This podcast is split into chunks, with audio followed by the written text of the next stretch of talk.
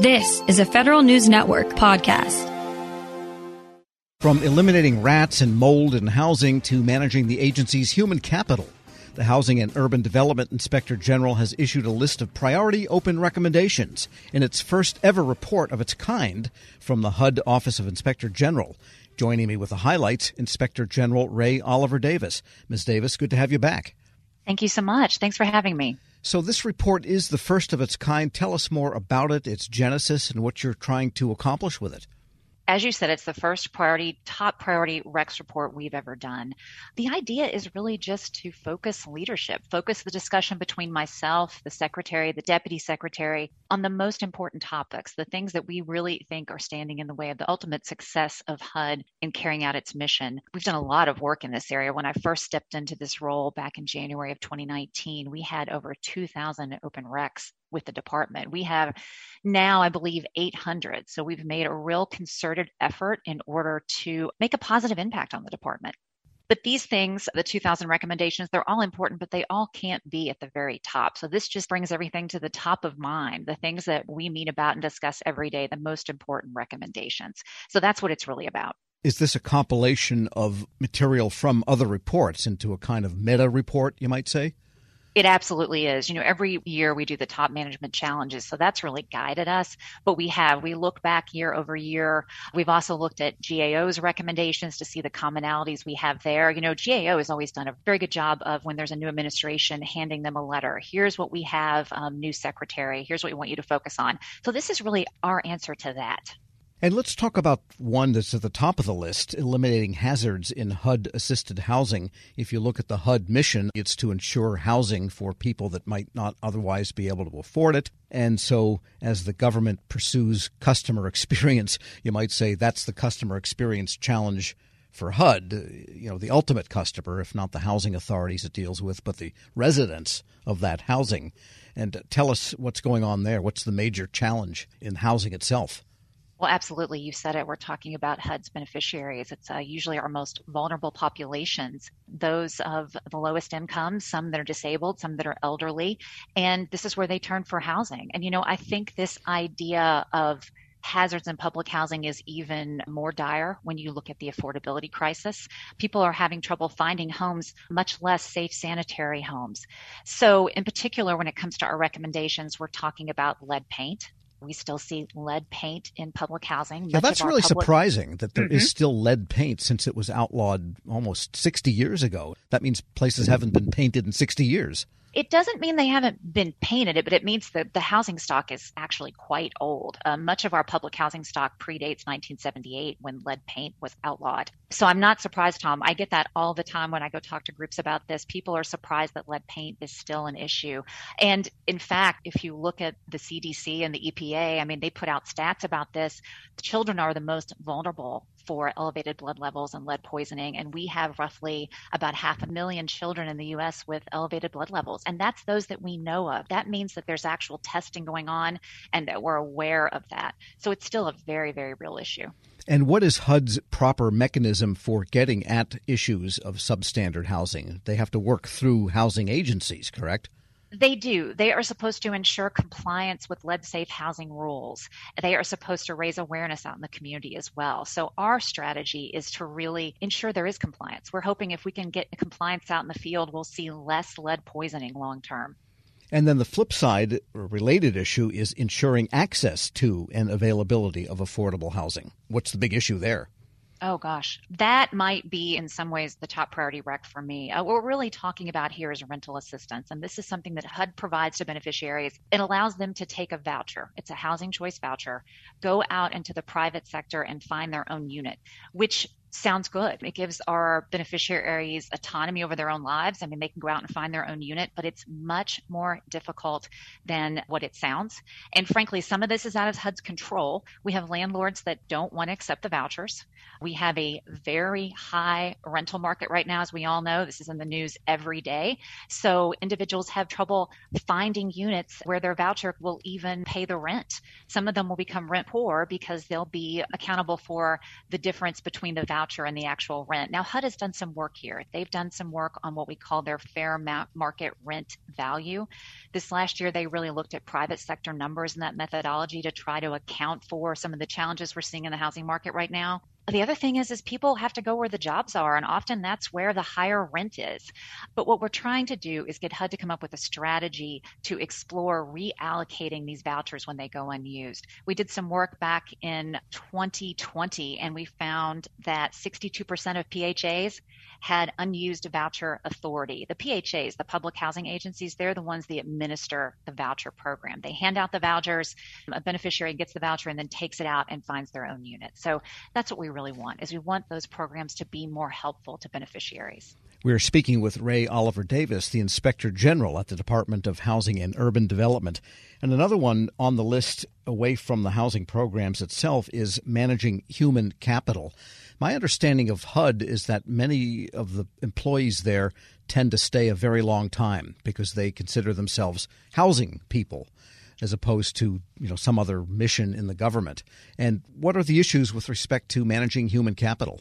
I think, you know, that is in some ways a great benefit to the department, right? It's really a great benefit to have people who have that sort of calling or that passion and build up that expertise in housing. What we're really talking about there, and frankly, human capital management is a government wide challenge. If you look at my colleagues in CIGIE, they all flag this, most of them in their own respective departments. But we really want them to just retain knowledge knowledge around hiring. We did some work a while back. We looked at time to hire. How fast can HUD get people on board that they need with the right skill set? And we found they were pretty challenged in that area. They've improved, but we want them to draw on that knowledge and come up with standard operating procedures, office protocols, uh, program sheets, because when there is turnover, people lose that knowledge and it becomes, again, just another challenge in the hiring process. It's like reinventing the wheel every time. And that relates to a couple of issues you mentioned also, which I think are related management and oversight of information technology. And right below that on the list is fraud risk management. And there's an element of relationship between those very two issues, isn't there? Well, it's right. And honestly, the human capital management is something that overlays every other recommendation, every other challenge that the department has. That affects the way they address all of these things.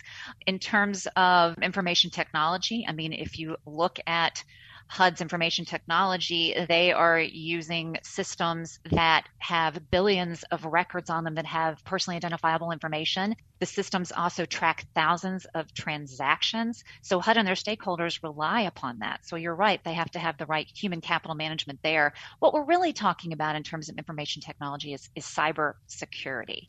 You know, we really want the department to be improving its ability to monitor everything inbound and outbound on its network to look for bad actors. Things like web applications. You know, right now, the program offices are accountable for their own web applications, but we want them to bring the CIO's office in. They need to understand the inventory of web applications they have out there and be in the position to approve all of them and monitor them if I could, Tom, if I could comment on the fraud risk, you know, that's something that, of course, at HUD OIG we talk about quite a bit there is a tremendous amount of money that flows through HUD, and it is all susceptible to fraud. We looked at HUD's fraud risk management in particular, and we used GAO's framework as a best practice. And we like that because it calls into question whether or not HUD is doing continuous monitoring. You know, so much of this money is funneled out to the grantees. That's where we really want HUD to be doing its oversight, not just at the HUD operations level, but are they looking at the grantees and how they're spending this money? And also, this GAO fraud risk framework, it calls for them to bring us in, frankly, for us to help them look at a fraud risk inventory, for us to help them assess their internal controls. And that's what we want. If you look at the pandemic, there was such a huge influx of money. In one particular instance, we had a pandemic program aimed at homelessness grantees were receiving over a thousand percent more funding than they typically get in an annual year. That is a remarkable amount of money to track for fraud.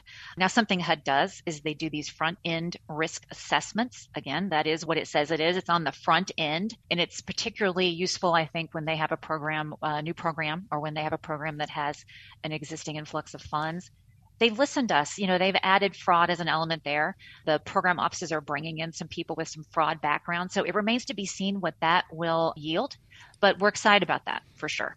kind of makes you wish they brought in those people before the money went out and not two years later.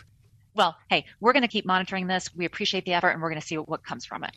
And just a final question. This sounds like a weighty report that would have landed with a thud on the secretary's desk.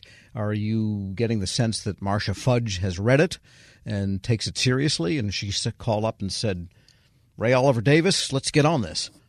You know, I am certain that it's gotten her attention. These are things that I know from talking to her personally, whether it's cybersecurity, whether it's certainly lead in housing. These are things that she's certainly on top of. The deputy secretary and I have talked about this already. We've talked about how we can move the ball on some of these. And with respect specifically to the secretary, you know, I did hear from her recently on our top management challenges, which all of these priority recs come from our top management challenges. And she responded and was quite complimentary. It, it seemed as if the department department recognize themselves in our TMCs. So I suspect they recognize themselves in the Top Rex report as well. And again, this report is something you're going to update yearly. That's our goal. This is the first one of its kind. So we're going to see how a year of having this report on file goes and if we can move the ball on some of these. But I think that would be a best practice for us if we could do that. Yes. You know, it's interesting. The dialogue around these, I suspect when we talk to the department, we're going to talk a lot about capacity, you know, whether or not they have the capacity to do these things, whether or not there are any legislative or regulation changes that are needed. These are the top priority because they're also some of the hardest to tackle, right? But uh, I'm looking forward to the year ahead and looking forward to working with the department to do just that. Rae Oliver Davis is Inspector General at the Department of Housing and Urban Development. As always, thanks so much for joining me. Thank you so much, Tom. I appreciate you highlighting this important report. And we'll post this interview along with a link to that report at federalnewsnetwork.com slash Federal Drive. Hear the Federal Drive on demand. Subscribe wherever you get your podcasts. Leadership today, especially within the federal workforce, is being tested more than ever before. After an exemplary career as a former executive at the FBI, focused on policy and strategy, Sasha O'Connell, PhD, is guiding future federal leaders as the executive in residence in the School of Public Affairs at American University. Sasha joins host Shane Canfield, CEO of WEPA, to discuss her exciting career, the future of the federal workforce, and the lessons she's learned along the way. Hello, and welcome to the Lessons in Leadership podcast. I'm your host, Shane Canfield, CEO of WEPA, and today I'm thrilled to be joined by Sasha O'Connell. Sasha is, an executive in residence in the Department of Justice, Law, and Criminology at the School of Public Affairs at American University and spent the majority of her career at the FBI and most recently as the organization's chief policy advisor, science and technology, and the section chief of office and policy for the FBI's deputy director. Sasha, welcome. Shane, thanks so much for having me. It's a pleasure. Can you give us an example of someone early in your career that motivated you, and then and, and how did what did that look like? Sure, absolutely. So it sounds almost cliche, but it was the dining room table. So I grew up um, with a stepfather who spent 30 years at the Veterans Administration at the VA, and he talked at the dinner table. He started as a social worker and then sort of rose up into management, administration, and leadership. And his stories, right, and his approach really, really impacted me. My mom, interestingly, ended up in a career in public service. She was a prosecutor. She's currently a retired state superior court judge. Um, but she had a big career change also in her 40s. She went back to law school in her 40s. So getting all of that in the mix at a young age at the dinner table really, really impacted me um, in really specific ways. Yeah, that's amazing. My my father was part of um, the generation that took um, President Kennedy's call to action, and he took that to heart, and he went and worked at the Department of Interior and a number of other places in federal service. So it's it's catching when when you're around it. You've held a number of leadership roles at the FBI, which is historically a male-dominated organization. What skills or traits helped you most as you navigated that? Yeah, it's such a it's an interesting and challenging yeah. sort of situation and question. One I don't think I still am reflecting on. I've been out of the FBI about six years and I'm sort of still thinking about it. I think the bottom line was when I was there and I really grew up there. Um, I didn't I didn't know any different. I grew up with male cousins and brothers, and you know it was sort of a continuation of of my existence. So it did you know, in retrospect, it, it, was a really unique situation, but it didn't necessarily feel that way for me at the time. I think staying mission focused, staying not about me, staying flexible in terms of problem solving all helped me. I will say there's resources today that weren't there when I was there, or certainly when I was starting out.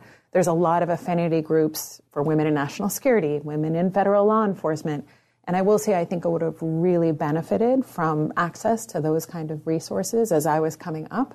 Um, I had both incredible mentors, men and women, um, women across the organization who I became very close with, who were incredible supports, not just getting the job and starting out, but sort of matriculating through.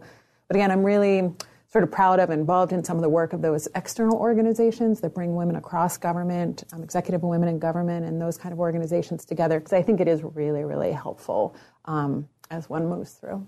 Yeah, we, we actually work with a, a, number of those too and, and go to their events and conferences and support them because it's important. How has your leadership style developed or changed over the years? Well, I think I've gotten a little more confident in it, right? The seeds were there at that dining room table. One thing um, that carried through that I learned from my stepdad was to focus on the process. He would talk at dinner about big ideas or big changes and how to get from here to there was part of his day job, so he thought about explicitly, was getting other people on board, getting that stakeholder engagement, getting other people to think it was their idea if that was required.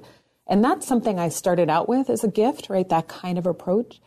And then I got confidence in that, and then I added things. I will say, as I moved on, my appreciation for taking care of is maybe the wrong word, but really focusing on the people who work with you and for you in some instances um, you know, making sure that they have what they need to be successful in a tactical way. But then also something I definitely learned at the FBI as I went along is, you know, the importance of creating an environment that is supportive and inspiring. You know, we joke about it, but food has played a pretty serious role um, in my leadership style over time. Um, I learned from great mentors. I worked with Bill Estevez at the FBI, who had a full scale cappuccino maker at his cubicle, right, and would host coffee hour, and you'd see the steam rising across the cubicles.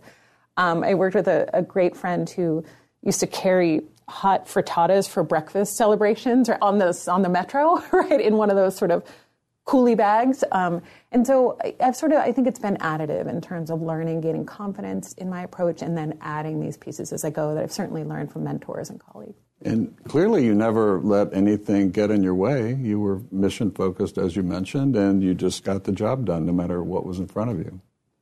Well, I wish I wish it was it was that easy. I mean, I think we had a lot of success.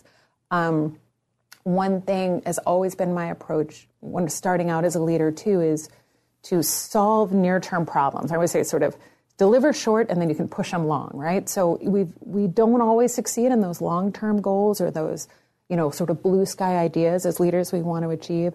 Um, but we deliver on those short term pieces, right? And you get that buy in from the stakeholders. And then often you can push toward those bigger dreams, hopes, aspirations, and goals. Um, I would like to say I was 100% on both fronts. I'm not sure your characterization is 100% accurate there, but I'll take it um, in this in this sense. Looking back, what, what's one piece of advice you might have given your younger self when you first started?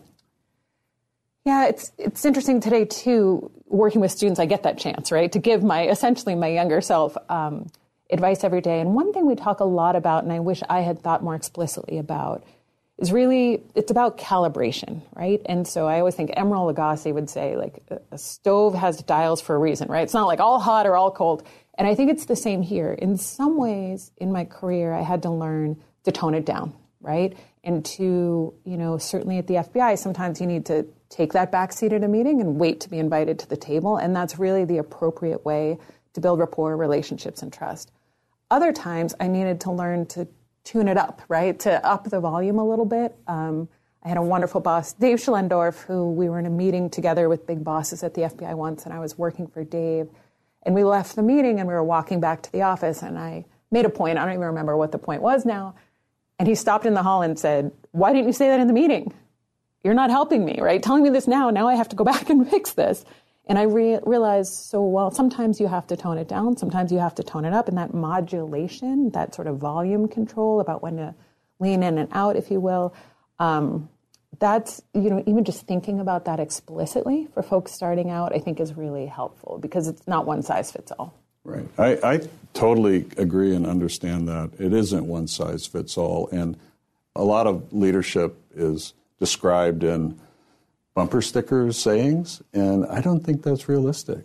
I think it's situationally dependent, and you have to be self aware and aware of your circumstances to adjust. That's well said. You're training the next generation, or helping to train them, federal leaders through AU's School of Public Affairs. How, how do we encourage, how do you encourage young people to answer the call of federal service?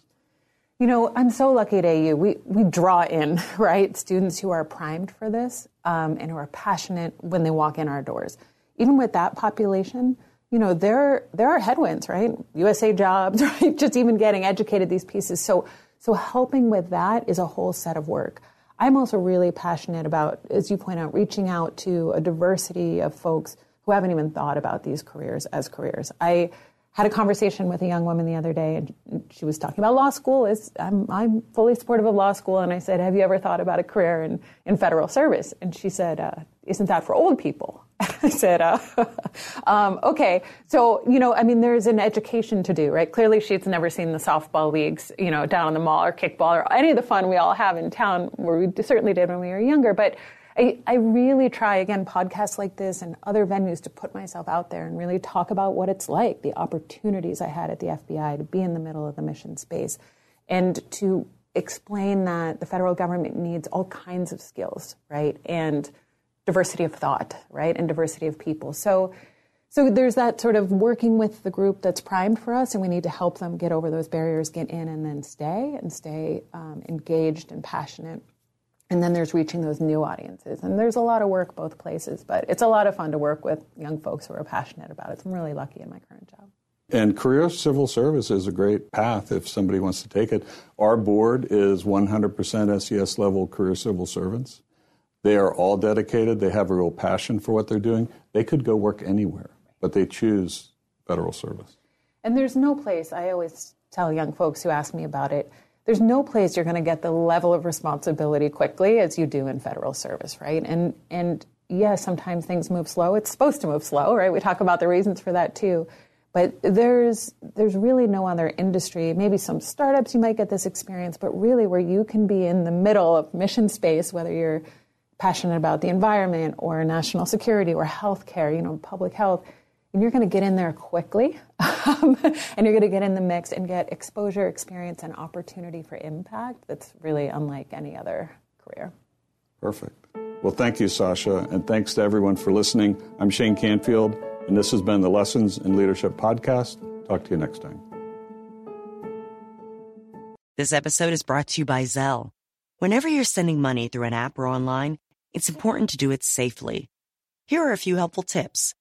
First, always make sure you know and trust the person you are sending money to. Second, confirm you have entered their contact details correctly. And finally, if you don't trust the person or your recipient is rushing you to send money right away, think twice before sending money through an app or online. Ladies and gentlemen, we need you. The Benevolent and Protective Order of Elks is looking for you to help support veterans, help with youth scholarships, and be a force in your community. Being a member of the Elks is where you can do all this and much more. We are 31 lodges strong across the state of Iowa. Help pass on our principles of charity, justice, brotherly love, and fidelity. If interested, go to elks.org and use the lodge locator to find a lodge near you. Elks Care, Elks Share. Brought to you by the Iowa Elks Association.